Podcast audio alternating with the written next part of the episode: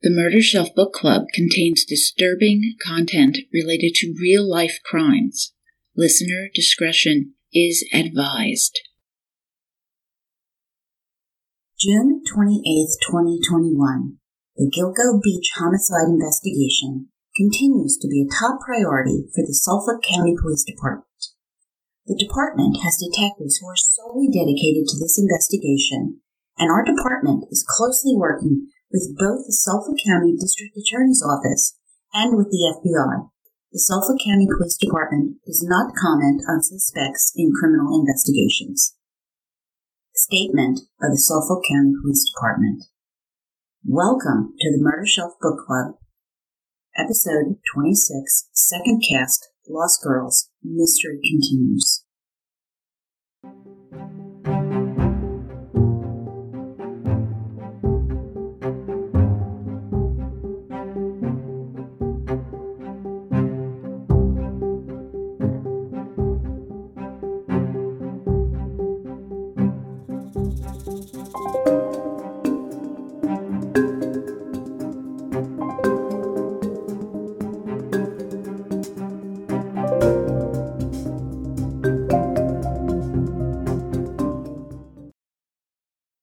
Welcome back, Murder Shelf Bookies.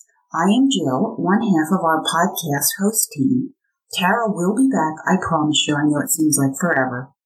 For those of you who are just tuning in, we are a real life true crime book club turned podcast. While we do the heavy lifting, we hope that you will read along with us.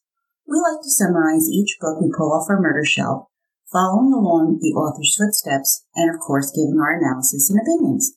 You can anticipate three episodes for each book. The first two going through the book, and our third, which we dubbed Second Cast, where we cast a wide net examining topics and threads that we didn't get to cover in the first episodes. We hope you are out enjoying the summer, and thank you for listening and downloading. We also appreciate the five star reviews.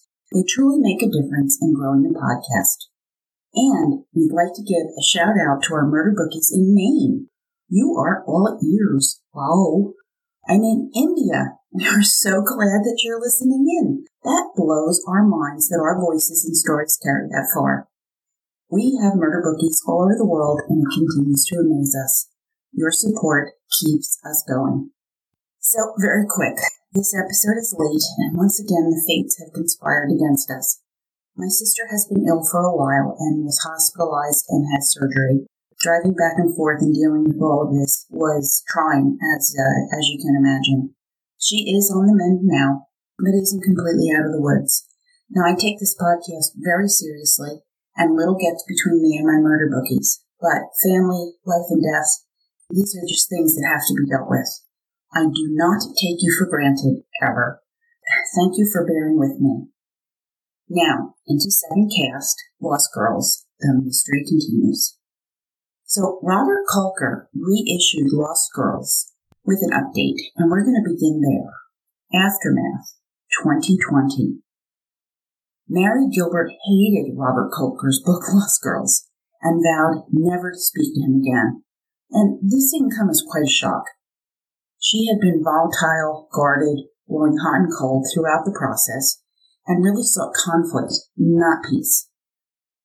Nevertheless, Mary Gilbert was a core presence in the year he followed the people at the heart of these stories about these women, their families, and their friends. But what happened next did surprise him. Mary's third daughter, Sarah, was considered the reliable one. It was Sarah who had parented the other kids when Mary was working. Kolker observed a quiet young woman who took notes for the family with an incredible eye for detail. Only later did Kolker learn Sarah had been molested by Mary's boyfriend during a time when Shannon was in foster care. Seething with resentment and anguish over her experience, Sarah's feelings intensified as she got older. At 16, she dropped out of school and moved in with a 22 year old drug dealer boyfriend, Manny. Their son, Hayden, was born in 2009 and afterward their relationship was on and off, with Manny in jail for drugs, while Sarah was in shelters for victims of domestic violence. By the time Shannon disappeared, Sarah was growing more dependent on the family, especially Mary, for her emotional support. When the Gilgo Beach bodies were discovered, Sarah became more fragile psychologically. Psychiatrist Alexander Bardey saw Sarah, confirming she had been re traumatized. Now, Sarah's suppressed rage ignited, and this led to her first serious mental breakdown. So, in late 2013, while watching the American Music Awards, Sarah became delusional, wholly believing that she and Shannon, who she swore was still alive, had co-written several hit songs by Beyonce and Jay-Z. This escalated into her developing more serious delusions where people she loved became possessed by demons.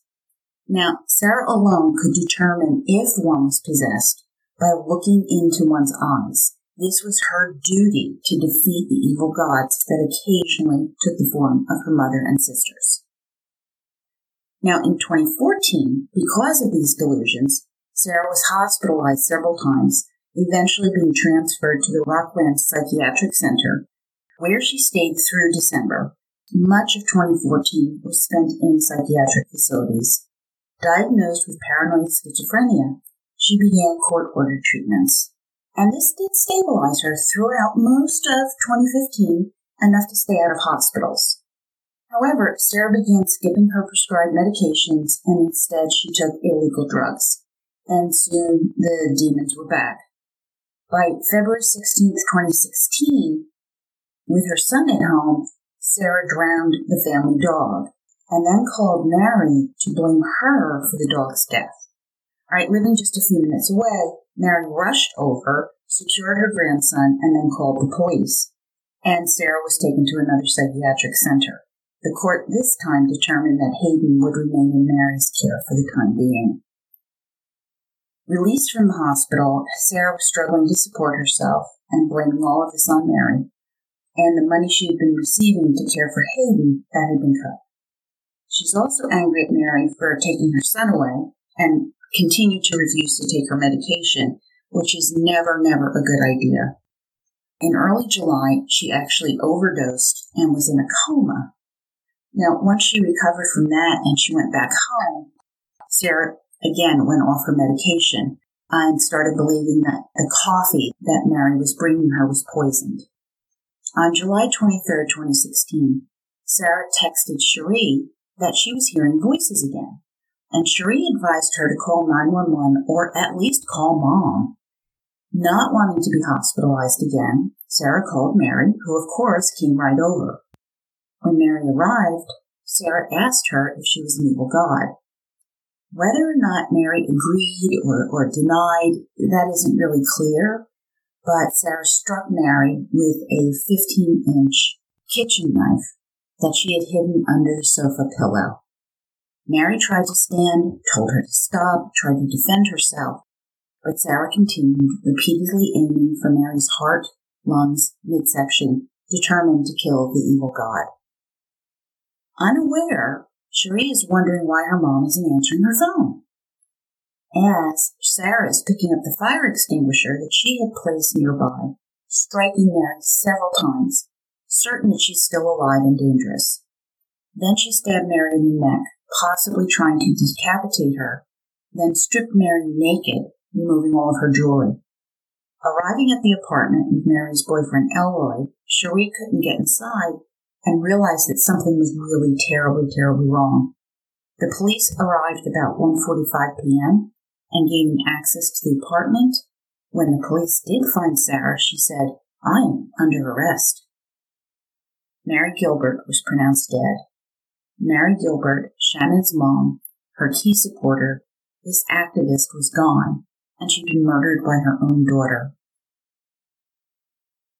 Sarah was arrested and charged with second degree murder. You may remember John Ray, he was the Gilbert family attorney.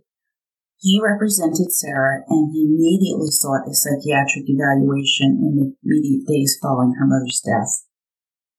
Now, Sarah is terribly afraid of psychiatric institutions. So she was begging the court, can, can we do this from jail? And Judge Matthew Parker, who's very sympathetic to Mary's state of mind, did promise that she would have to go for the evaluation, but she would be returned to jail. But any request for bail was promptly denied. No.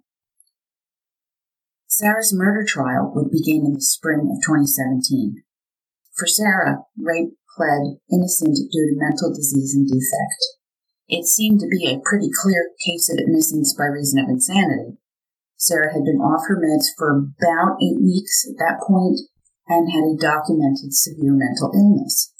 A medical examiner had counted 227 wounds on the body. Many of them were defensive. So these were not the actions of a rational person. Assistant District Attorney Emmanuel Nneji, he disagreed. And he said that, listen, for years, Sarah had walked her son to school, paid her bills while her illness was at its peak, and she clearly knew right from wrong. This was a crime of passion. Mary had been an absentee parent. She had brought an abuser into their home, failed to protect her daughter, then had taken her son away from her, Sarah's anger had finally boiled over. She had planned the murder in advance, hiding the knife under the pillow, positioned the fire extinguisher ready to bludgeon her mother. So those are the two competing points of view. At the trial, more details came out about what happened on the day of Mary's death. Mr. Nneji explained the immediate scene when Mary was discovered. When Mary's boyfriend, Elroy Schulterbrandt, and Sherry couldn't reach Mary, they called the police to conduct a welfare check. When Sherry and Elroy arrived at the home, when she tried to get inside, while Elroy peered into the living room window, and he cried out, Oh, oh my God, oh my God, because he saw the woman he loved lying in a pool of blood. Sherry yells back, What, what happened? I can't look. What happened? And Elroy answered through sobs, your, your mother's in there all bloody.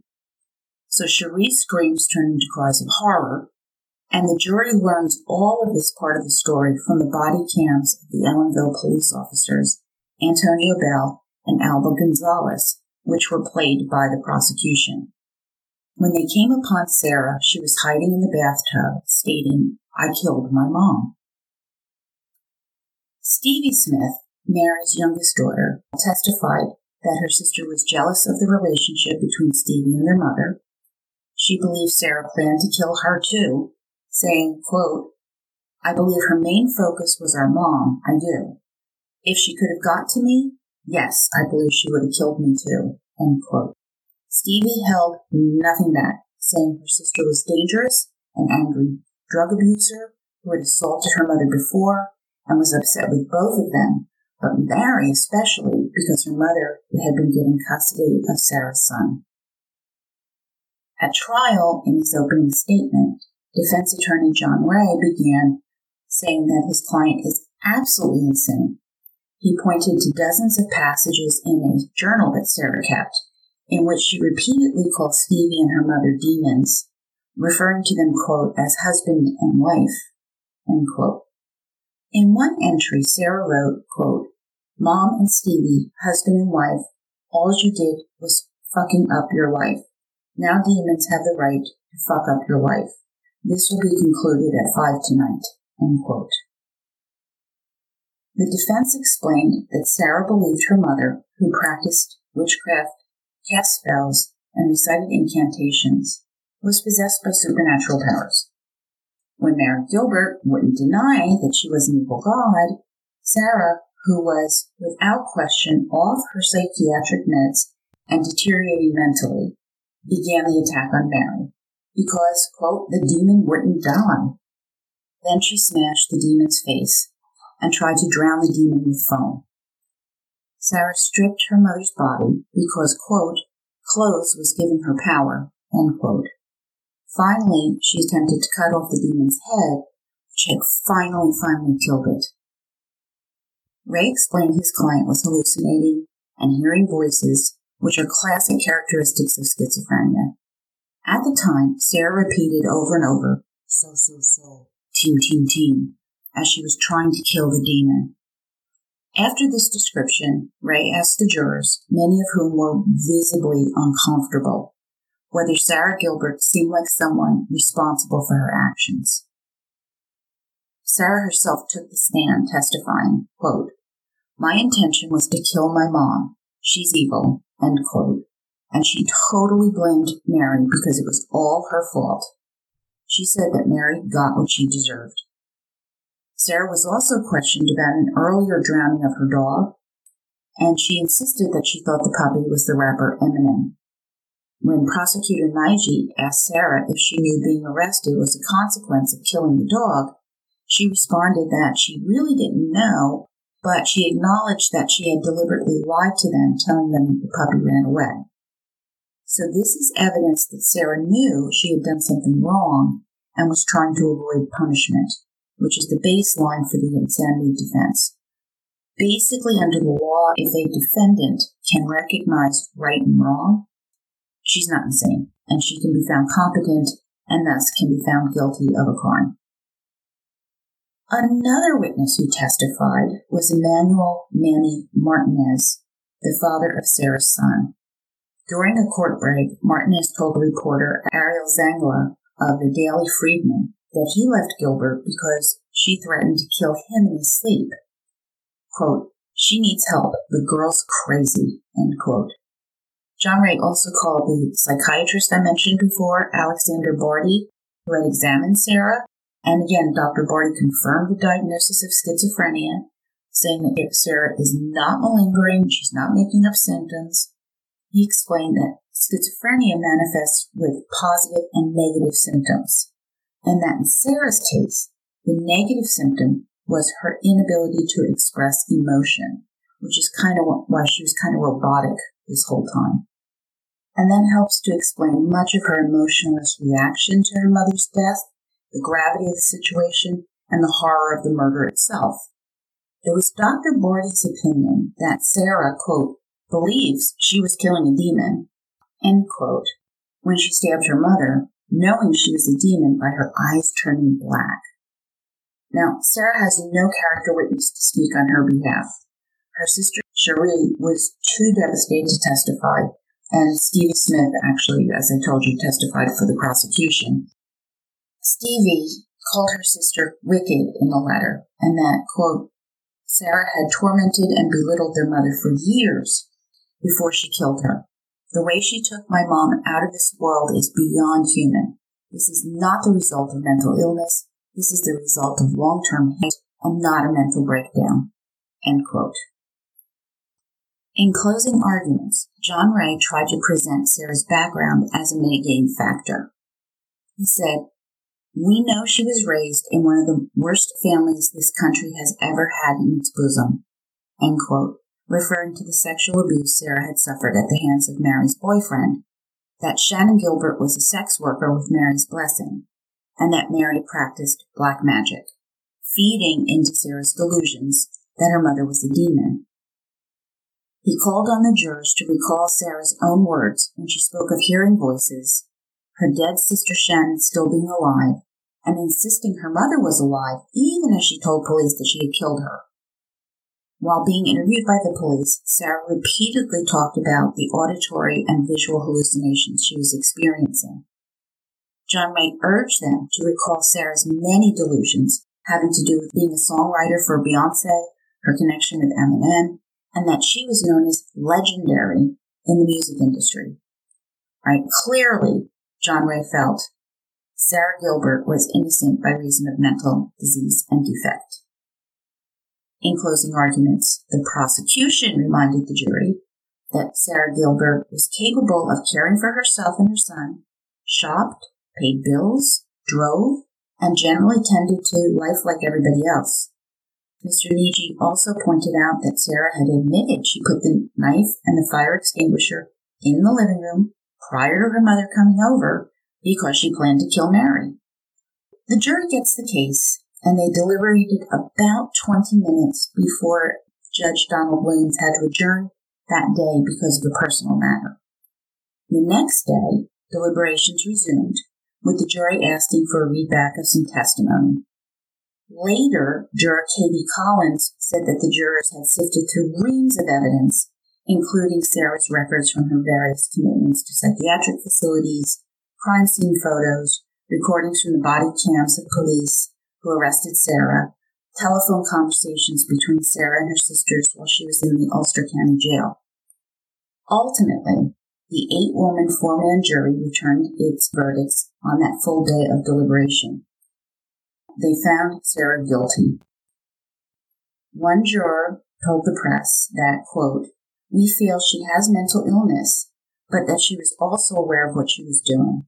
There's no doubt everyone agreed that there was mental illness. Another juror, Sarah Mazzella, said, quote, I think she does have a mental illness, she wasn't faking that. End quote. Mazzella and the others, however, said they thought that Gilbert's drug abuse exacerbated her psychiatric issues. Yeah, I have to agree with that. At the sentencing hearing, the prosecutor called for the maximum sentence, saying Gilbert, quote, wove a tangled web when she began using drugs as a young teen and misled everyone into believing drugged behavior was mental illness. End quote. Mr. Ray asked Judge Donald Williams to show Sarah Gilbert mercy, saying, The circumstances surrounding the perversion of this girl's soul, her mind, her heart, should strike a chord in the court's heart. Sarah was stone faced, and when asked if she wanted to address the court, she cried briefly and asked for mercy. As Patricia Doxsey reported in the Daily Freeman, Judge Williams was very firm in his conviction that Sarah Gilbert's act of murder was, quote, not only intentional, but premeditated and planned. I will never be able to put out of my mind the comments your sister and your attorney, quoting them, if you are afforded the opportunity, you will kill again. He went on, this court will not permit or contribute to that terrible situation happening again, he said, calling the sentence not an act of punishment, but motivated by an overwhelming desire to protect other people by taking her off the streets. Following the sentencing, the district attorney's office dropped charges that were pending because she killed the puppy. Juror Barbara Hyde attended the sentencing hearing, wanting closure. Hyde agreed with the sentence Judge William handed down and was glad that the judge said he'd pushed to make certain that Sarah got the mental health treatment she desperately needed. However, Hyde did not believe she should be released from prison, and John Ray is appealing the decision. Mary Gilbert wrote this poem for Shannon. I hold on to nothing but my nightmares, that one day I can finally leave this place. I hold on to nothing but my dreams that one day both of us will meet again. What a tragic ending for a woman who championed her daughter in death, perhaps more effectively than she had when Shannon was alive, becoming a true mother that she always wanted to be, only to be murdered so horribly by another daughter who she was trying to help so much. Just sad, horrible thing. I cannot imagine what Cherie and Stevie, Mary's remaining daughters, must have gone through during this whole nightmare. They lost a sister, a mother, and another sister who committed the murder. In her final interview, Mary told People magazine, quote, It is not easy, and I have to do what I need to do for Shannon and the rest of the family. Nothing will bring any of us peace because none of it will ever bring her back. Okay, I do want to say this about Sarah and schizophrenia. There are really strong negative myths in our society about schizophrenia, and Sarah's case feeds many of these misconceptions. So, fundamental fact people with mental illness are no more likely to commit violent crimes than anyone else, and the same is true of schizophrenics, unless they happen to be criminals prior to becoming ill because this disease is late onset, it's usually not until late teens, 20s, some cases into the 30s before it manifests. Being on drugs or alcohol can certainly contribute to a schizophrenic engaging in criminal behavior if they've been a criminal, but that's true of anybody, not just people with this disease. And this was unfortunately true of Sarah, who was using illicit drugs and had engaged in criminal behavior. She was unfortunately at risk. As people who follow true crime, we hear more about crimes committed by the mentally ill than most. I'm hypothesizing. I believe that we have a greater responsibility to know the facts and be educated so we do not fall prey to stereotyping. When crimes such as this are highly publicized, and they really are today with this, the 24 hour news cycle and social media, people react by blaming the mental illness which may not actually play a role in the criminal behavior. All right, to back up my statement, I will briefly cite a fairly recent study. It's from 2019, because you know I love research, which explains trends in public perception of violence and support for coercive treatment. That is like involuntary forcing someone into a treatment program.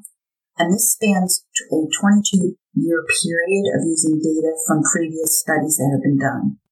So this was conducted by Bernice A. Pescosolido, Bianca Manago, and John Monahan, and was published in Health Affairs.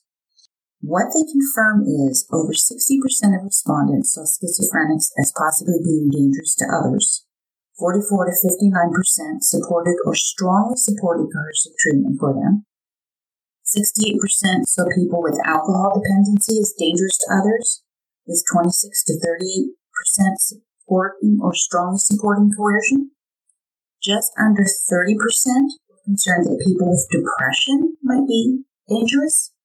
And astonishingly, for those with non-clinical, simple daily troubles, 20% saw them as potentially dangerous. Just having your normal daily troubles. That's like normal stuff. 20% could be dangerous. So as the study clearly confirms, it's one thing to involuntarily hospitalize, let's say, a schizophrenic who's hearing homicidal or suicidal voices, because that's for his or her own safety as well as our security. Listen, I get that. But what is important, and this research points this out, is that when people are respected and included in a fair decision making process, and when they're accorded what is called procedural justice, their perceptions of being coerced into the hospital is greatly reduced, and this benefits them, the families, and the medical staff.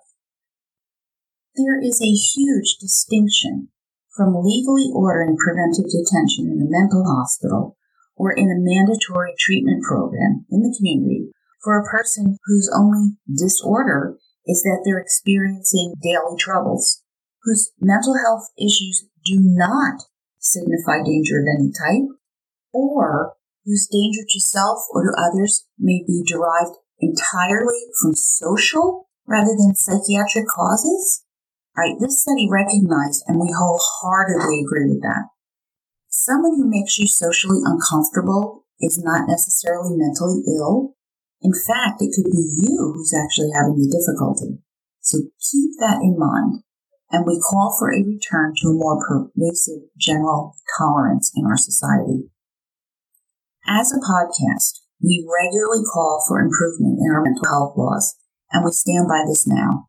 We just as badly need to balance better laws with better care, better treatment, with improved education. So when we hear of someone mentally ill committing some terrible crime, we cannot generalize this to all people with mental illness because we do not regularly hear about all people with mental disorders who are not committing terrible crimes. We just don't hear that. It's not how our news and social media work, nor is it how our brains actually process information, unfortunately. So remind yourself of that and do not let a single event become a representative summation of an entire group of people. That is what we call prejudice or bigotry or bias. Right? we can improve the laws and at the same time improve our society's perceptions and reduce the stigma as well. We can walk and chew gum. I believe this. I truly do. And rant is over, and I will get back to Lost Girls for you. But you know how passionately I feel about this stuff. Okay, now, to do a thorough update on this case, we have to take a bit of a step back in time to Shannon's autopsy, which you may recall was very, very unsatisfying, with no definitive cause of death. Not long after Shannon's remains were found in the marsh behind Dr. Peter Hackett's house in Oak Beach, Dr. Michael Baden, the respected New York medical examiner who had actually once worked in Suffolk County, made a statement on this raging controversy. Baden told reporters that it was, quote, absurd to think that a woman who weighed not much more than a hundred pounds could thrash her way through the marsh that the police were afraid to walk into. And the circumstances are very impressive that the mother, meaning Mary, is right and she was murdered. End quote. Shortly after, Dr. Simmons' child could not come up with a definitive cause of death for Shannon, Dr. Baden was given a chance to prove this theory when he was hired to conduct an independent autopsy by the Gilbert family. So February 11, 2016, Mary Gilbert and her three surviving daughters, including Sarah, appeared at a press conference with John Ray on Long Island, and Ray stated that Dr. Baden had reviewed the evidence and said the findings were, quote, consistent with homicidal strangulation, end quote. Baden reported, while there is insufficient evidence to define the cause of death, there is, quote, no evidence whatsoever that Shannon Gilbert died a natural death. End quote. What did Dr. Baden conclude? To be as accurate as possible, I wanted to confirm some of the information that I was reading. So I went to listen to Lisk, the Long Island Serial Killer podcast, hosted by Chris Nass, who interviewed John Ray. And I'm going to just paraphrase what, what he was telling us. First, the throat has three hyoid bones that form a U shape, with kind of two horns on either side and then the central bone. The horn hyoid bones on either side were missing in Shannon's case, probably due to some kind of animal activity. On the remaining bone, there were rough edges on the bone, one side more than one, and there was a hole like a drill where it could be poked through. In the original autopsy report, this was listed as an indentation. Definitely not a hole, and this is a hole, so that, that is an inaccuracy. Dr. Baden couldn't explain what caused this hole, but what is significant to Dr. Baden is the roughness on the edges of the hyoid. He made a report which said that Shannon Gilbert's death is consistent with homicide, consistent with strangling, though he couldn't specifically cite that cause of death. While not earth shattering in terms of a homicide case, it's not nothing either. Alright, the other Gilgo Beach victims, Maureen, Melissa, Megan, Amber, they've either been asphyxiated, which is smothered, or strangled. And of other victims that were found, one had underwear stuffed down her throat, which is not quite the same thing either. Just want you to know too, I highly recommend Chris Nass's LISK Long Island Serial Killer podcast. I can't begin to duplicate the in-depth interviews that Chris has conducted, so it is really a great place to really dig deeper into all these details.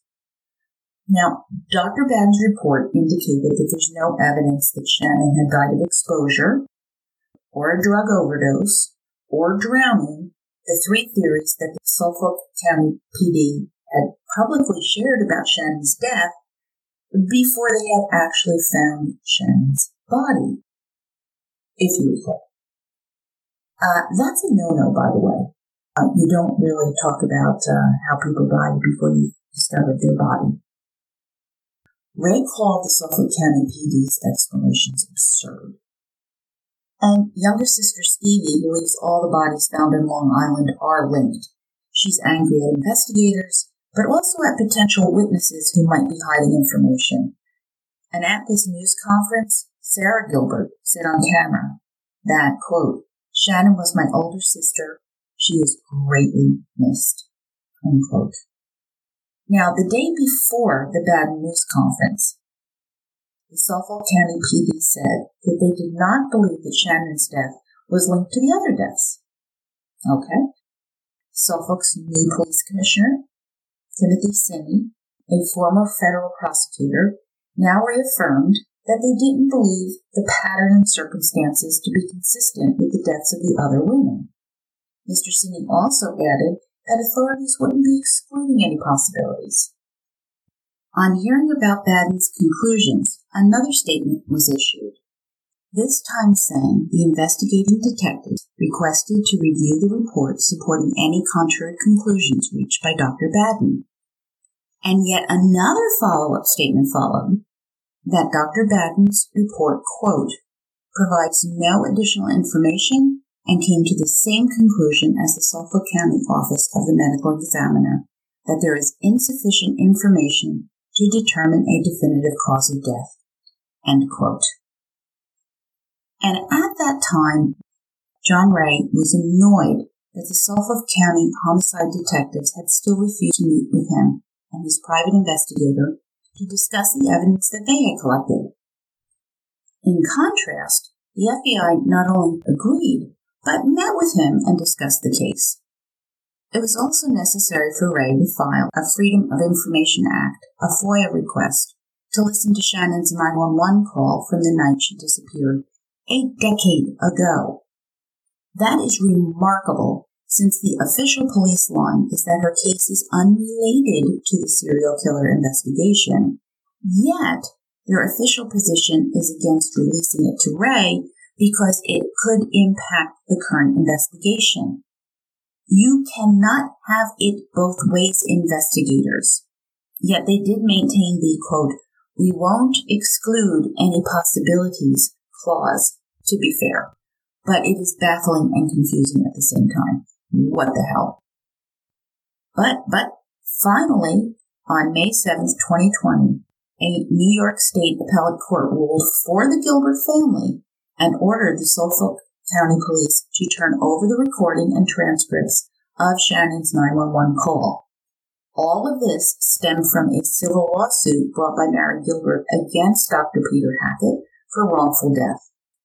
Geraldine Hart, the then new Suffolk County Police Commissioner, the city had moved on to new horizons by now, issued a written statement.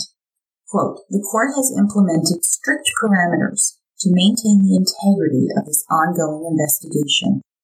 We fully expect Mr. Ray to honor the requests set out in the judge's order, and as such, the department will decline further comment. End quote. Listen, I get it. It's an ongoing investigation, not linked to LISK as they insist. But it sure annoys the hell out of me that they've been so heavy handed in protecting their investigation while floating theories about Shannon's death prior to her body being found. They hadn't even conducted an autopsy yet. So, if you're going to walk the walk, then you better walk the walk and talk the talk too. Finally, on hearing Shannon's 911 call, Ray concluded that, quote, 911 calls made the day she vanished differed vastly from how the Suffolk police described them in the past, and that there are things on the tape that I believe are extremely important to solving this case. End quote. Ray is referring to an editorial sent to Newsday in January 2012 about the Gilbert investigation written by then Suffolk County Detective Vincent Steffen. Detective Steffen wrote, this is all him, in the house at Oak Beach, Gilbert was not about to be murdered. Her demeanor on the tape was calm. You can hear male voices on the tape, and they are calm. At no time during this call was she desperate. From what I heard on the call, Gilbert was not speaking as if she was in danger. Despite this, she decided to run from the house and her driver, whom she relied on to take her back to New Jersey. During the investigation, I interviewed an individual who drove Gilbert to her dates in the past. He said that she would leave houses and apartments in the same fashion as she did in Oak Beach. He described her as being a paranoid person and at times acting irrationally. End quote. Hmm. It's obvious that Ray objects most to this paragraph when he responded with, quote, this letter was pregnant with false statements. The reason why Detective Steffen wrote this letter filled with falsehoods, which are on very key points, is mysterious. End quote. Now retired, Detective Steffen's only comment has been, I stand by my opinions of the tape. That's it. Alright, this whole thing stinks. Either a woman is crying out for help or she isn't. Cut the self-serving cover your ass crapola. And I really dislike how Detective Steffens writes of Shannon's escort work, quote, dates, unquote. Alright, so we all know that this is about selling and buying sex. His disdain for escorts comes through very clearly. Did his attitude impact his professionalism? If he published this in Newsday for all the world to think, I think it might. Imagine what his guarded thoughts might be, and this is my opinion, detective. Once again, a woman is found dead, and investigation cannot ever be tainted because of employment, lack of employment, or any other status of the victim that is just unacceptable. There is no hierarchy of expendable victims. There are no expendable victims. They all get investigated and treated with dignity 24 7. Period. I also noticed something else as I was researching this, and it relates to this point, Motor Bookies. So reflect on this one. A Rick Rojas article in the New York Times on Shannon, February 12, 2016. Prostitute found in New York marsh in 2011 may have been murdered, pathologist. Versus an article posted in CNN.com on the same date by Rick Sanchez. Shannon Gilbert could have been strangled. I found it interesting that the New York Times had to identify her as a prostitute, while CNN respectably used the victim's name. Slut shaming is ugly very ugly, New York Times, calling you out for the salacious headline. I hope you've come a long way in the last five years. CNN? Well done. No garish serial killer in the headlines, no demeaning headline, just the victim's name, her identity as a person. Just something I noticed. Alright, so I don't even know where to begin with this next part of Mystery Continues, but let me plug another podcast. Unraveled Season 1 from Alexis Linkletter and Billy Jensen on the Long Island serial killer investigation. One of the finest podcasts out there that addresses what in hell went on with the investigation side of the murders. And there is no way, again, we can duplicate the in-depth journalism that they've produced. I am staggered by their reveals. So what I'm going to do is just summarize some of the points that I think are significant right up to the latest information that I've researched. So buckle up. All right, this begins with a David slew Goliath story, and it starts on December 14th, 2012.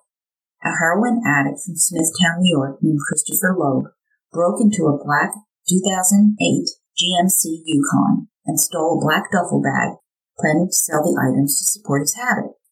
A vehicle he has no idea belongs to Chief of Police of Suffolk County, one of the largest law enforcement agencies in the U.S. This is the last guy whose car you want to rob. Inside the car's duffel bag, Chris Loeb finds handcuffs, mace, a gun, gun belt, magazines of ammo, box of cigars, humidor, and among other items, sex toys, CDs of adult pornography, and what appears to Loeb feature a prepubescent boy on the cover. Kitty porn? Okay, that's just criminal and disgusting. This would result in a thunderous fall of a corrupt political chief, our Goliath, who should never have gotten hired, should never have worn sergeant stripes, let alone been the most powerful person in our police department, who was felled by the powerless average guy, our David in the story, Christopher Loeb. Amen to that. This downfall of the chief of police, James Burke, who did more to damage and hamper the Long Island serial killer investigation into these homicides than anyone. This is the guy who wouldn't allow the FBI to continue advising Suffolk County detectives in the serial killer investigation and blocked the FBI access into case files and evidence. Burke denied his department the resources that came along with FBI involvement grinding the investigation to a halt. He also withdrew Suffolk County PD from a variety of other cooperative law enforcement task force. One was gang related. Burke forced seasoned, experienced law enforcement personnel into early retirement, threatening them with demotion if they didn't leave within 15 days. One was Chief of Detectives, the head investigator on the LISK case, Dominic Varrone. Burke didn't even speak to Varrone on his thoughts about the investigation, what leads he had, what he thought they should dig into next. What the hell? Why did Burke do that? Day two of his tenure as chief of police. Why would he undermine the effectiveness of his own police department? We have to conclude that Burke needed to control everything and everyone around him, that that was of paramount importance to keep his cronies in place and especially to keep his personal skeletons dug deep underground. And it hurt the totality of the investigation and the department he was leading.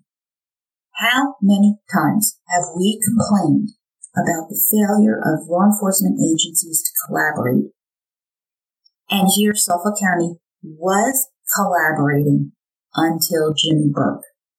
And then this corrupt narcissist severs ties with other departments and organizations to keep his little empire to himself. Commissioner Geraldine Hart would confirm that Burke's actions towards LISK certainly set the investigation back. So, panicked, Burke realizes he has been robbed of his sex toys, child sex CDs, backpack, gun, ammo, whatever. On realizing this, he flips out so much he enters the Loeb home during the search that's going on here, tampers with the crime scene, retrieves his duffel bag and other belongings, all, quote, in direct violation of police procedure and protocol, as reported by Newsday. You see, it hadn't taken the police long to figure out who broke in. Chris Loeb is not exactly a world class burglar. And then Burke goes to the police station where Loeb is being detained. And according to court documents, there he is, quote, handcuffed, hunched over, manacled to the floor, that Burke shook Loeb's head violently, punched him in the head, body, and attempted to knee Loeb, end quote. Knowing that Loeb was a heroin addict, Burke threatened him with a hot shot, which is an overdose of heroin uh, laced with poison. Shackled, unable to fight back, Loeb calls Burke a pervert, which causes Burke to completely lose it, screaming, cursing at Loeb, attacking him with a vengeance, until one of the detectives who was there finally says, Hey, boss, that's enough. That's enough. From press reports that I read, the detective who restrained Burke was probably Lieutenant James Hickey. I'm only about 99% sure. But, you know, yeah, probably. Securing his power in this environment of fear that he created, Chief Burke was confident enough to brag about beating Loeb to other cops even at a department event where he, quote, regaled a group of officers with his account of the assault, saying it reminded of his, of his old days as a young police officer, end quote. Burke went on to call the detectives at the scene his palace guards, taking care of his little empire for him. And then the cover up began. Their story would be nothing happened to Loeb. He was never beaten no idea what you're talking about. And who are you going to believe? The decorated chief of police with a stellar record or some criminal heroin addict arrested for burglary? So Burke puts pressure on his detectives to lie for him, to accept a fictionalized account of what happened, and that, by the way, is called a conspiracy. Goliath was all powerful, he's untouchable, and he has powerful friends too. The fear was real, and my opinion is this guy is dirt. That's simple. He is using his power to abuse those he is supposed to protect and defend, and it makes my blood boil. But it didn't work. Sometimes David does slay the bigger and more powerful Goliath, and it's going to take some time, but eventually the feds and the FBI get wind of the assault of Loeb, and they investigate it. Two years and ten months later, Chief James Burke is forced to resign on October 27, 2015. If reports are correct, it came after Burke was seen crying and sobbing that he'd done nothing wrong at District Attorney Tom Spota's house. In spite of these weepy protestations, in February of 2016, Burke pleaded guilty to conspiracy to commit obstruction of justice and violating the victim's civil rights and was sentenced to 46 months in federal prison in Allentown, Pennsylvania. Oh, the mighty do fall to thunderous applause. He should have faced child porn charges, ask me, and no one did. It's my humble opinion. They has a much lengthier sentence.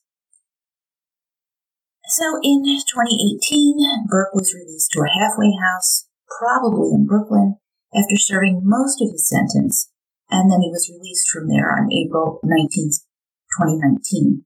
He is a broken, pathetic piece of crap today.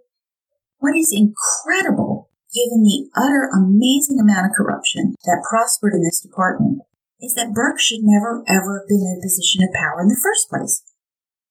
Back in 1995, an internal affairs report shows that then Sergeant Burke was romantically involved with a convicted sex worker and drug dealer named Loretta Rickenbacker.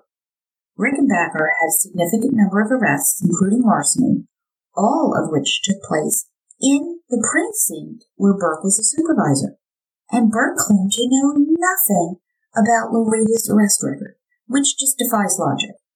And in 1995, the Suffolk County Internal Affairs report on Burke substantiated multiple findings confirming that in 1993, then Sergeant Burke had months long relationship with the prostitute and drug dealing convict and had on one occasion even left her alone in his car with his gun belt and service weapon in the back seat.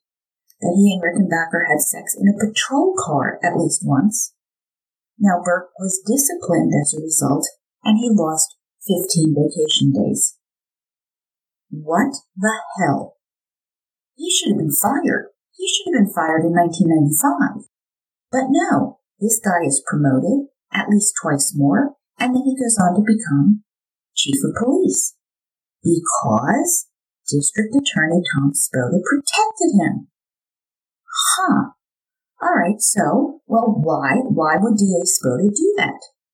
Well, answer, we have to go back in time further, back to 1979. As a young prosecutor, Tom Spota used the then 14 year old Jimmy Burke's testimony to send three teenagers to prison in a questionable conviction of a terrible, gut wrenching murder where 13 year old John Pius was killed by having rocks stuffed down his throat because he'd seen the three boys stealing a $5 motorbike. It is a complicated, highly emotional case with intense publicity. The three teens were convicted of the crime, and that triggered a myriad of trials and appeals that spanned well over the next decade. But the point here is that the Spota Burke cushy relationship began back then with Burke testifying that he had overheard the three teens admitting to killing Pius. Burke was positioned as the star witness for the prosecution, and the case greased the career of Spota. Lie down with dogs and get fleas. Oh, question. Who would have had access to James Burke's police file, the full file? The current county executive Steve Bellone, who appointed Burke chief of police. So it's my opinion that Bellone had access to this, knew of Burke's record, and he appointed the guy anyway. Weird, right? Hmm. Yeah. And there's more fallout. So after Burke is sentenced to prison, Tom Spota, 78 years old, all powerful district attorney who lifted Burke up since he was his 14 year old thug, getting him promotion after promotion and promotion in the police department.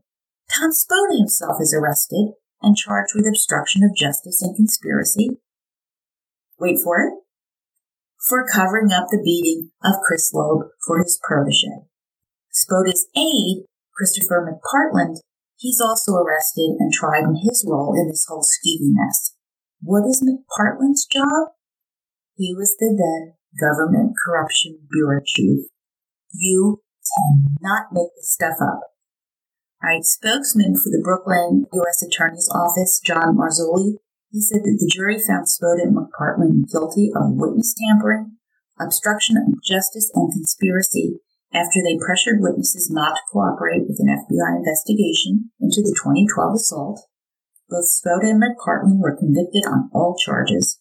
After the convictions, Chris Loeb posted on Facebook, quote, Tom Spota and Chris McPartland are guilty of ruining the lives of so many other families. They're guilty.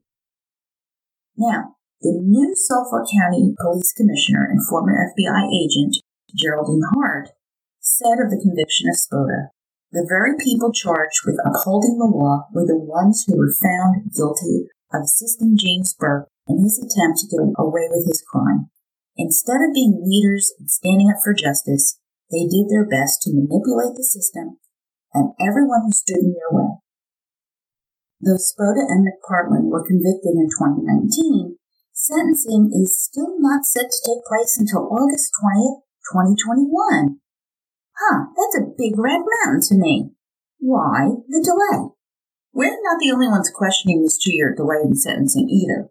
In Newsday, a letter to the editor, which was published on July 5th, 2021, read, They not only broke the law, they also conspired with a police officer to ensure their criminal conspiracy would go undetected and unpunished. And if I'm convicted in a federal court of any garden variety crime, not one that undermines the justice system. Would I be out of jail awaiting sentencing for nearly two years? As a former prosecutor, I can assure you this type of delay in sentencing is outrageous. The saying, justice delayed is justice denied, doesn't disappear when a crook is convicted. Agree with you, Mr. Former Prosecutor. This delay undermines our whole legal system. It is hard enough to get the bad guys in the first place, then convict them without reasonable doubt. But to have the court meandering along for two years without sentencing the guilty? Come on now. All right, they've blamed some of the delays on coronavirus. Hello. They managed to sentence Joseph James DeAngelo, the Golden State Killer, during the coronavirus pandemic. Is New York State so inept that they cannot find a place to hold an hour long hearing so U.S. District Court Judge Joan Azrack can sentence these guys? Spota and McPartland, they want their sentencing to be in person, not online. Or the widow convicted criminals want a live sentencing hearing. You know, I don't really care what they want. I really don't care what they want. Tough noogies. I don't believe that these prima donnas get to delay, delay, delay, and whine to the coin about what they want. And shame on Judge Azrack for even entertaining this nonsense. Let's get justice rolling, Your Honor. Sentence the criminals in person, tell a court, whatever, on August 20th, 21. No more delays. No more delays. Or, you know what? I might tell you how I really feel about it next time. Now, what kind of sentences can we expect? All right, federal guidelines call for sentences uh, 57 to 71 months, which is like five to six years in prison. However, Assistant U.S. Attorney Lara Gatz wrote a sentencing memorandum that, in light of the egregiousness of their crimes, Spota deserves a stiffer sentence of more like eight years, which is like 96 months. And since Spota decided to cover up civil rights abuses, we are definitely rooting for the eight years. So stay tuned for our update in a few weeks when they are finally sentenced, God willing. By the way, who took Spota's job? Former Commissioner Timothy Sini. A name we know, Timothy Sini. He seems like a stand-up guy, but he is a guy on the move climbing upward. We'll see what happens with him. However, listen, there is a lot more to say about the political corruption and the old boy networking that's occurred in Suffolk County. And as you know, we are all about accuracy and accountability, and there's a lot more that we can delve into here. But it is about Lost Girls, even if it is second cast. So we're going to circle back now to Gilbert attorney John Ray. We're not done. He's not done. He's never left Shannon's case. He's still hanging in there trying to figure out what happened. So, December 2016, Ray issued a statement. Uh, an escort named Leanne had sworn out an affidavit that she and James Burke had partied in 2011, had rough sex at a location in, in Oak Beach, And Leanne also indicated that many people and sex workers were present and drugs, including cocaine, were used. She personally saw James Burke using cocaine. Ray went on to say that this smacked of the arrogance of the highest member of the law enforcement community, thinking he had license to do anything he wanted, including something illegal, with an investigation into the deaths of so many women at the hands of a serial killer, which was underway. While this is not a smoking gun, it does make you really, really wonder what other behavior Burke was involved in. According to Ray, Leanne is willing to take a lie detector test. This story dovetails with what we learned from Unraveled, the Long Island Serial Killer program on Discovery Plus, which is based on the podcast that I mentioned with Alexis Linkletter and Billy Jensen. They interview a young woman called Jane Doe on this program who went to an August 2011 party on Oak Beach, attended by James Burke, when he was the chief investigator with uh, the Suffolk County Investigator's Office, so he's not chief of police yet. Jane Doe is adamant that her identity be obscured because she still fears retribution from Burke and his ilk. And she says she saw some people walking in and out of the bathroom with money, and she realized, oh, these are young escorts hustling older guys for money. She describes this as a very hedonistic environment to be in. Jane Doe saw Burke doing cocaine at the party, and according to an affidavit she filed, yes, she did too, Jane observes him roughly pulling a young woman by the hair to the ground because he doesn't have a high regard for women, according to Jane Doe. Burke, on meeting Jane, thought she was a sex worker. She says she's not. Jane told Billy Jensen and Alexis Linkletter that they had sex in the bathroom, consensual sex, but it was very aggressive. There was oral sex involved, and when she began choking, tearing up, told him to stop. She said it took him a while, but he did stop. Afterward, he used derogatory language. He called her a dirty whore, treated her like garbage, and then Burke threw money at her and walked away. It did not sit well with her the rest of the night. Very disturbing. I do not think Jane Doe and Leanne are the same person. I don't. Now, recall that the Suffolk County police officer, now county legislator Rob Trotta, says that back in the day, Sergeant James Burke asked Trotta if he could get him a snuff film. That is, a film that depicts a woman being murdered, which heightens the viewer's sexual release. In a recent new episode, season 1, episode 8 from Unraveled, Jensen and Linkletter revealed that new information has come to light. Rob Trotta revealed that after the podcast went live, a retired cop came to him and said in the late 90s, Jimmy Burke asked him if he could get him a snuff film too. So it appears that this was kind of a common thing of Burke going around to his police colleagues and trying to get a snuff film. So he is a very kinky, twisted, violent guy who's into merch sex. Huh. Alright, so what is happening with the LISK case?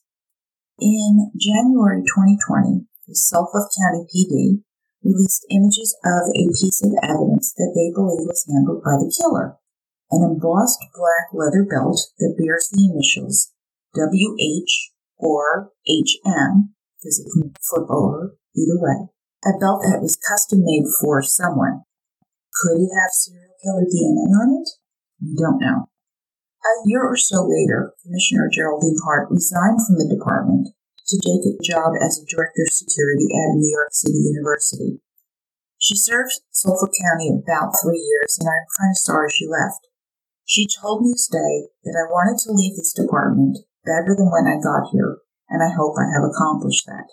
I believe she made a real effort to enact change and to reverse some of the corruption and poor practices that let the LISK case atrophy the past two decades. However, Commissioner Hart was never given the full use of her office tied up by political bullshit, preventing her from doing what needed to be done. We wish her well in the future. She's a woman with integrity, and according to Linkletter and Jensen's Unraveled, Rob Trotta said that his opinion was that Hart was stuck between a rock and a hard place. She had to take her orders from the county executive. She wasn't allowed to hire her own assistant. This person was hired by County Executive Steve Bellone. And remember, listen for that name in the future as things go rolling along here. However, there may be a new ally for the remaining Gilberts and anyone else wanting the Long Island serial killer case to move forward. On June 28, 2021, New York State Senator Phil Boyle, who represents Long Island's 4th District, where Gilgo Beach is located, held a press conference in Oak Beach where he called for a special prosecutor. Boyle said, quote, The people need to know that everything that can be done was done, end quote. Well, we have to agree. But I was more interested in what PIX 11 reporter Mary Murphy reported as an update. During this newscast, Murphy said Senator Boyle, who slammed County Executive Stephen Bellone, the government official who appointed Chief Burke, the guy who kicked the FBI out in the Gilgo investigation, and he is starting to take some heat for his role in this whole fiasco. Mary Murphy tells us that Steve Bellone called Senator Boyle's call for information a political charade Understand, Boyle and Bellone are in opposite political parties, so there is no love lost here. To briefly rehash, a lot of the political hijinks went on, and it continues to go on. It was Bellone who officially put Burke in power, claiming he wasn't aware of any impediments concerning Burke. Did Bellone ask if there were any skeletons in the closet? Did Bellone examine the files that he likely had access to regarding Burke, which is my theory? Or did Bellone just continue to grease the wheel of the politically connected guy like he was supposed to do? Will Bellone be held accountable for that? What did he know about Spota? Who knew what when? Now, I did happen to catch a radio show, a breakdown with Frankie McKay on June 14th, 2021, when Frankie was interviewing Guy Malone, a Long Island resident insurance broker. Guy is the ex-husband of Heather Malone. Now, prior to their divorce, Heather was having a long-term affair with former chief of police James Burke. Actually, like for seven years when she was married to Guy. Guy caught on in 1999, and there was an ugly divorce, and so on and so forth. So to follow along, Guy was married to Heather. They get divorced, and he's later married to Linda.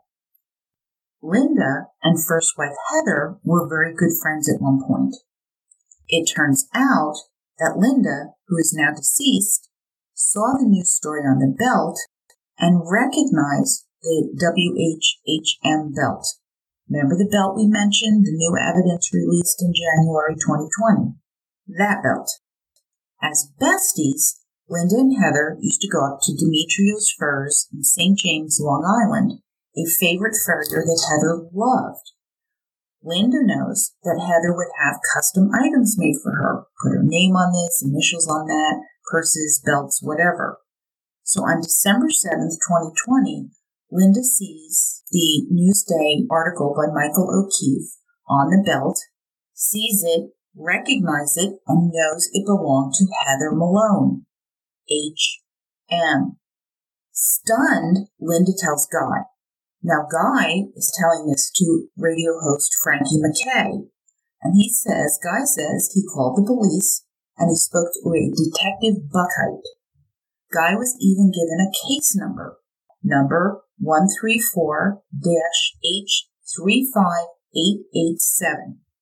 And Guy was told he would be called back, etc., etc., etc but has never heard back on the police regarding this identification of his belt.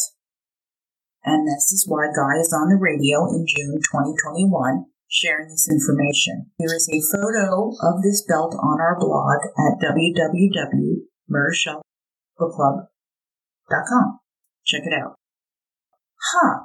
So I'm scratching my head and I'm saying, Guy Malone. Guy Malone. Wait, I've heard this name before. And then I remembered where I'd heard it. I'd heard it on Unraveled.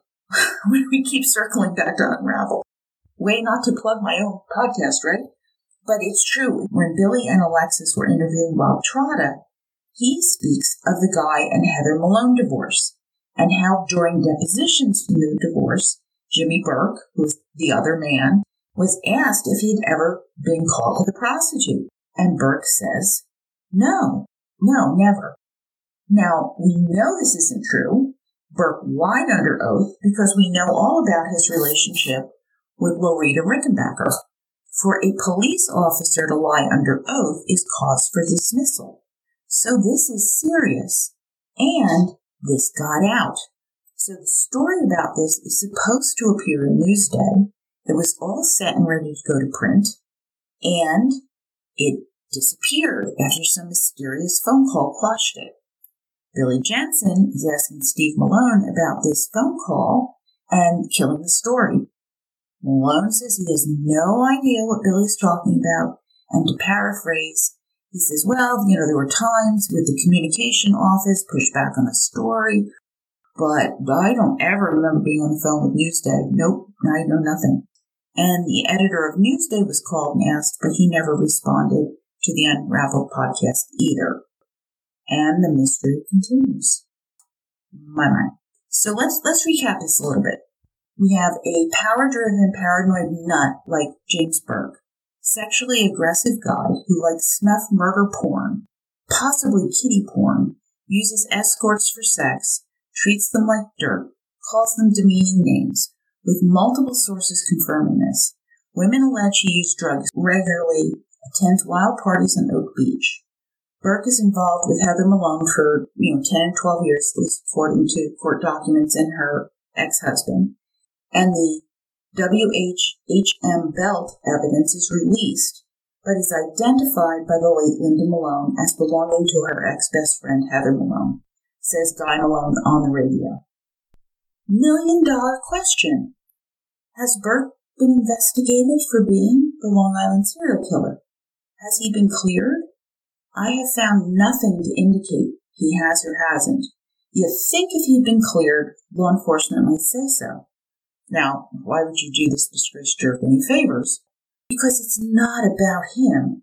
It's about the families of these victims wanting justice. I hope if they have cleared Jimmy Scuzbo Burke, they'd say so. And with Guy Malone's allegations that the WHHM belt belongs to Heather Malone, is Senator Boyle making certain the Suffolk County PD are on this tip in July 2021? The mystery continues. Murder Bookies, The Mystery Continues. I, I cannot think of a more poignant title for this particular episode. Mind you now, everyone is innocent until proven guilty, and James Burke's attorney, John Marangolo, states that, quote, the allegation against my client does not warrant comment. Innocent until proven guilty, is the mainstay of our legal system, and I do believe in it. But I also believe you turn over every single rock. Another development in the Gilgo case came in May 2020 when Jane Doe number 6 was identified as Valerie Mack, a 24 year old young woman who, like her sisters in death, was working as an escort. The difference is that Valerie was working out of Philadelphia. Previously known as Manorville Jane Doe, Valerie Mack had been dismembered, and her remains were found separately 11 years apart. On November 11, 2000, hunters found her naked torso in an area of the Halsey Manor Road in Manorville, New York. It is believed her body was based there in September 2000, and in 2011, Valerie's head, hands, and right foot were found near Gilgo Beach when investigators were looking for Shannan Gilbert and stumbled upon the serial killer body dump. Valerie's family had last seen her in the spring or summer of 2000 near Port Republic, New Jersey, where she occasionally used the name Melissa Taylor. While her family members had remained private, I can say this much. One of them was a student of mine taking my serial killer class. She contacted me right after Valerie was identified. I listened to her talk and I gently answered as many questions as I could, and our conversation will remain confidential. All I will share further is that it is a terrible shock when something like this comes to a family and they deserve the privacy to cope in their own way without judgment of any kind. As with the others, Valerie was a daughter, a sister, a niece, a mother, was loved and missed in the years apart when they didn't realize that she had been murdered and were hoping that she would come home when she was ready. DNA genetic genealogy was used to identify Valerie Mack, and we hope it will be used in the other unidentified cases as well. Hey, maybe it'll identify the serial killer himself. You never know. One a cold case dating back to 1956 is solved. Have faith, murder bookies. The technology is getting better and better. So, April 20th, 1996. People walking along the beach near Davis Park had the shock of their lives when they discovered a human leg wrapped in plastic. She had come to be known as Fire Island Jane Doe, and the case went cold. It wouldn't be until April 11, 2011, that her skull was located off Ocean Parkway near a bird sanctuary not far from Maureen, Melissa, Megan, Amber, and Long Island. In an effort to help identify her, DNA was done and matched with the legs. What is significant about these remains is her right leg has a three and a half inch scar about mid calf and a one inch scar on the ankle area. The left leg has a two inch surgical scar with adjacent suture scars on the outside ankle area. So this might indicate that she had some kind of ankle surgery and she also had painted red toes. This is one of the unidentified victims that we can only hope maybe someone will recognize something with the ankle scars, the ankle surgery. Think back. Maybe you can help. The torso of Jane Doe number three, also known as Peaches, due to the tattoo on her left breast, was found on June 28, 1997, at Hempstead Lake Park by hikers. Peaches' remains were stuffed in a black plastic bag inside a green Rubbermaid container. Atop her midsection was a maroon towel and a dark colored pillowcase adorned with flowers. It was estimated that Peaches had died three days before her discovery, Investigators said that Peaches was a 20 to 30 year old black woman with a surgical scar indicating that she had had a cesarean section. In 2016, DNA was used to reconnect another partial skeleton found near Ocean Parkway in 2011 to her other remains. This DNA was also able to tie to Baby Doe's remains, believed to be a toddler girl, but is technically still listed as unsure, to Peaches her mother. Baby Doe was found east of Cedar Beach, Long Island on April 4, 2011, geographically miles away from Peaches. Both mother and toddler were wearing similar jewelry. They are listed in NamUs, a federal database used to help identify Jane and John Does nationwide. Why did no one report a mother and toddler missing? The mystery continues. Another victim was found dismembered in 2003, Jessica Taylor. Her torso was located in July in Manorville, New York. The killer made an attempt to mutilate her tattoo, a red heart with angel wings that said Remy's Angel, partially gouging it off her hip. This tattoo proved crucial in identifying Jessica. She had disappeared just weeks before her nude body was discovered by a woman walking her dog off a utility road off Halsey Manor Road and the Long Island Expressway. Other body parts were found May 9, 2011. Jessica's skull, hands, leg, and forearm, and DNA confirmed that these were connected to the 2003 torso. It was Jessica who formally linked the dismembered victims of Manorville with the homicides at Gilgo Beach. She was working as a sex worker near the Port Authority bus terminal in New York only recently arriving from Washington, D.C. when she went missing. Note, Valerie Mack and Jessica Taylor are not related, even if Valerie did occasionally use the name Melissa Taylor as an alias. John Doe number 8, or Asian male, is the last official victim of the Long Island serial killer and was found in proximity to the other victims at Gilgo Beach. He's between 17 and 28 years old, approximately 5 foot 6 inches tall, with slight build. He had poor dental health, missing top, bottom molars, and one front tooth, and is thought he'd been missing these teeth for a lengthy period of time prior to his murder. He may have suffered from a musculoskeletal condition that affected how he walked. Dressed in women's clothes, we aren't the only ones that suspect he was probably trans and working as a sex worker like the others. His cause of death is fairly straightforward blunt force trauma to the skull, according to then Commissioner Richard Dormer, who was interviewed by Chris Ness. The theory is that the killer thought he was making arrangements with a female and had a burst of anger when he discovered his escort was male. The authorities estimate he may have been dead between five and ten years when found. There are sketches, jewelry, and other items that may help identify these does. Please take a look if you think you have any information that could help identify them. It's time. It really is. Please think hard. All right. Recall the reporter Mary Murphy from PIX 11 we had just mentioned. Senator Boyle isn't the only subject that she reported on. Mary Murphy also reported that a nurse from Long Island told her that since 2016, she has spoken to the FBI four times about her ex husband, a Suffolk County attorney, about his relationship with politicians and trips to Atlantic City. Atlantic City, huh? Now, immediately, Mary Murphy adds that there were four sex workers found dead in Atlantic City in October to November in 2006. Now, I believe that law enforcement denies any connection between the AC sex worker murders and the Long Island homicides, but maybe not. This isn't the first time a connection has been suggested, and Mary Murphy is certainly offering the hypothesis of a link to the murder of Kim Raffo.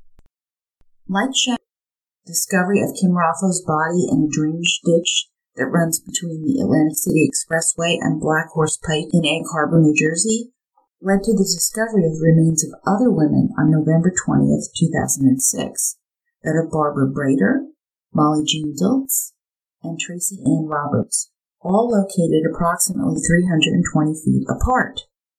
They were all found in varying stages of decomposition, indicating they had been killed at different times. Kim Raffo had been in the water less than 36 hours. Their heads were all pointing east, all were clothed but were bare feet, and three of the four were blond. Investigators believe they were most likely strangled.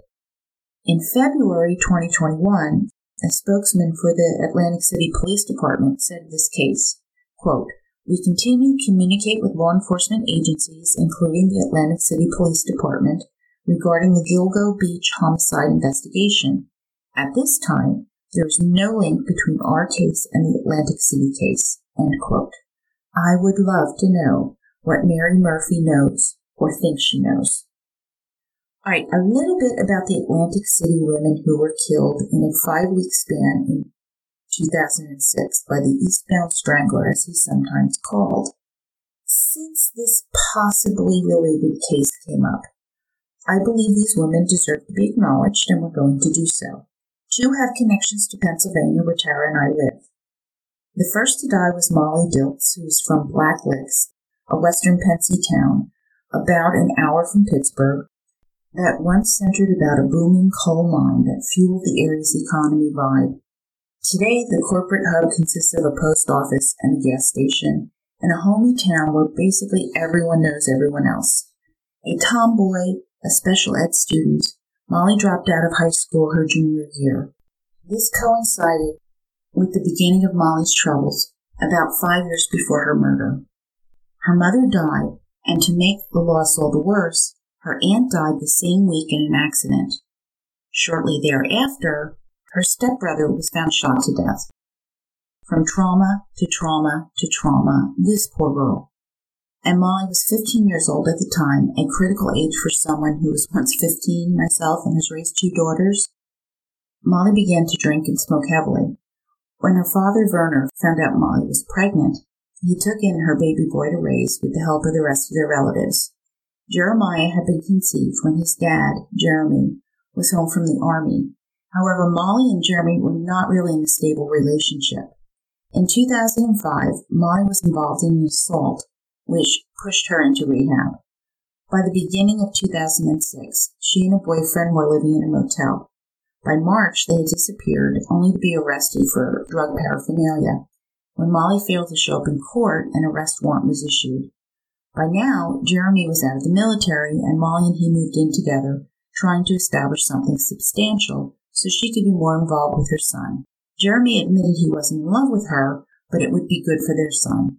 Shortly thereafter, Molly disappeared from Pennsylvania, and six weeks later was found murdered in Atlantic City, her English bulldog tattoo helping to identify her. Of Molly, her uncle Steve Taylor told CBS News, she was warm and loving, caring kid. She had a lot of good to spread to the world, and it's just a shame. Kim Raffo was the daughter of Robert and Joan Raffo, born and raised in Canarsie in Brooklyn, New York, and raised with her sister Marie. Her parents eventually divorced, and Joan and the girls moved to Florida, where she married her second husband. In Florida, Kim worked hard and married Hugh Fox Boxliger, bought a lovely home, and had two children where she was an active member of her local PTA association, as reported by NewJersey.com. An affair with a chronic addict broke up Kim's marriage, triggering an addiction to cocaine that really became entrenched. Her ex, Hugh, moved himself and the children to Ocean City, New Jersey, so Kim and her abusive boyfriend moved to Atlantic City, with Kim seeking a new life. However, things went rapidly downhill from here with Kim working as a waitress and finally as a sex worker as her addiction siphoned her strength and her very essence. Haggard, a hollow shell of who she had been, addiction was a huge problem that dominated her life when she was killed. Barbara Breidor was raised in Huntingdon Valley, Pennsylvania, which is about 45 minutes north of Philadelphia, with her parents, two sisters, and a half brother. Dad was a school counselor Mom stayed home with the four kids who attended Catholic schools. Barbara attended community college and then Penn State, ultimately going to work for her mom running the Santa Fe Trading Company, a chain of shops. A good daughter, Barbara was, was known for helping her mom by taking her on shopping trips for clothing and that kind of thing. Barbara met boyfriend Stanley and they would have a daughter. In 1988, Stanley was trying to help Barbara who was complaining of menstrual cramps, and he offered her a pain pill. Stanley had been prescribed the medication following surgery and had gotten addicted, and he did warn Barbara about this. But it didn't take Barbara long to need another one, and then another one, and then another one. And when the doctor ended Stanley's prescription, they both turned to heroin. Over the next 18 years, life slowly fell apart. In 2014, Barbara gave up custody of her daughter and was doing sex works on the streets of Atlantic City. Her sister Francine claims Barbara was the victim of domestic violence and struggled with the death of her father. Francine told 48 Hours that, quote, she ended up self-medicating herself with drugs, end quote. Stanley went to prison for burglary and drug charges, and when he heard Barbara was turning tricks in Atlantic City, he was simply stunned. After the family hadn't heard from Barbara, they reported her missing, and she was found in the drainage ditch with the others. Tracy Ann Roberts grew up in Bear, Delaware with her mom Joyce and recalls how she loved to ride her bike and skateboard as a scrappy girl who loved to hang out with her friends. At 14, Tracy began experimenting with drugs, and at 16, she dropped out of high school, taking a job in a telemarketing firm when she was 18, she began a relationship with coworker Brian, who lived in South Jersey. They would have a baby girl together, and after the birth of her daughter, Tracy enrolled in the Harrison Career Institute, getting training as a medical assistant. The family moved into their first home, a townhouse, and this was absolutely the happiest time in Tracy's life. When the doctor she worked for moved, Tracy couldn't find other work. Unemployed, they fell behind in the mortgage, foreclosure followed, she and Brian broke up under the strain. Tracy began using cocaine heavily at this point, and it is so tragic that the 23 year old woman with the tiny butterfly tattoo on her back was found murdered, leaving her daughter without a mom. John DeAngelis, then captain of the Atlantic City Police Department, told CBS News that, quote, everybody that knew her said she was a really nice, pretty young person that had her whole future ahead of her, end quote. Today, the Egg Harbor Police Department is quiet about this case, as is the Atlantic City Police Department and the New Jersey State Police. However, this much has come out. Remember, Kim was found only 36 hours after she was killed. DNA was found under Kim Raffo's nails, and it does belong to another person. But this could come from an incidental contact and it had nothing to do with her death. The DNA did not match anyone in law enforcement databases, which remain voluntary. Hmm. The day prior to her death, Kim had a customer, a doctor from North New Jersey, who was staying at the then Trump Taj Mahal. On November 19, 2006, about 5 a.m., Raffo left him to go buy drugs and will return shortly. When she didn't, the doctor called her cell phone several times. No response. When the police followed up on this, the phone records confirmed the doctor's story. With today's technology, we know that the calls to Kim Raffo's cell were routed through a cell tower along Black Horse Pike, close to the dump site where the bodies were located. But was she dead or alive at that point? We just don't know. Like Lisk, this too remains an unsolved case and the mystery continues. Where are Sherre Gilbert and Stevie Smith today? From our research, we've learned that Sherre has taken up her mother Mary's mission to find out what happened to her sister Shannan, with Stevie's support and assistance. John Ray, the family's attorney, continues his role in the legal front. Of Mary, John Ray told People magazine that she was broken down and depressed, and she was a poor, poverty stricken person. She was a single mom trying to raise kids and grandkids. She did what any mother would try to do for her kids. I just can't not do it. That's what Mary would have wanted as she pursued this case relentlessly. And that concludes Second Cast, Lost Girls, The Mystery Continues. And it certainly does leave us with so many unanswered questions. Only time will tell. There's so much more spiring out on Long Island, and we promise to update you as developments occur. Join us next time for part one of Trace Evidence the Hunt for an Elusive Serial Killer by Bruce Henderson. This is an incredibly well written book with all the details true crime lovers enjoy, sucking you into the story as the killer evades over and over, leaving the police following a bewildering number of leads to find the killer of the women who went missing along Interstate 5 near San Francisco, California. We hope you will be reading with us. If not, we are happy to tell you the story and offer you some analysis as we go along the way. Thank you for listening. Please reach out to us on Instagram, Facebook, Twitter, or shoot us an email at Jill and Tara at murdershelfbookclub.com. We would love to hear from you. Follow us or subscribe to our show on Spotify, Apple Podcasts, Google Play, iHeartRadio, Podbean, Spotify, Stitcher, anywhere podcasts can be heard. We are all over now. Let our episodes pop right into your feed. And if you can, please leave us a five star review. It really helps others find us and to grow the podcast. And we appreciate your feedback. Until next time, Murder Bookies, happy reading.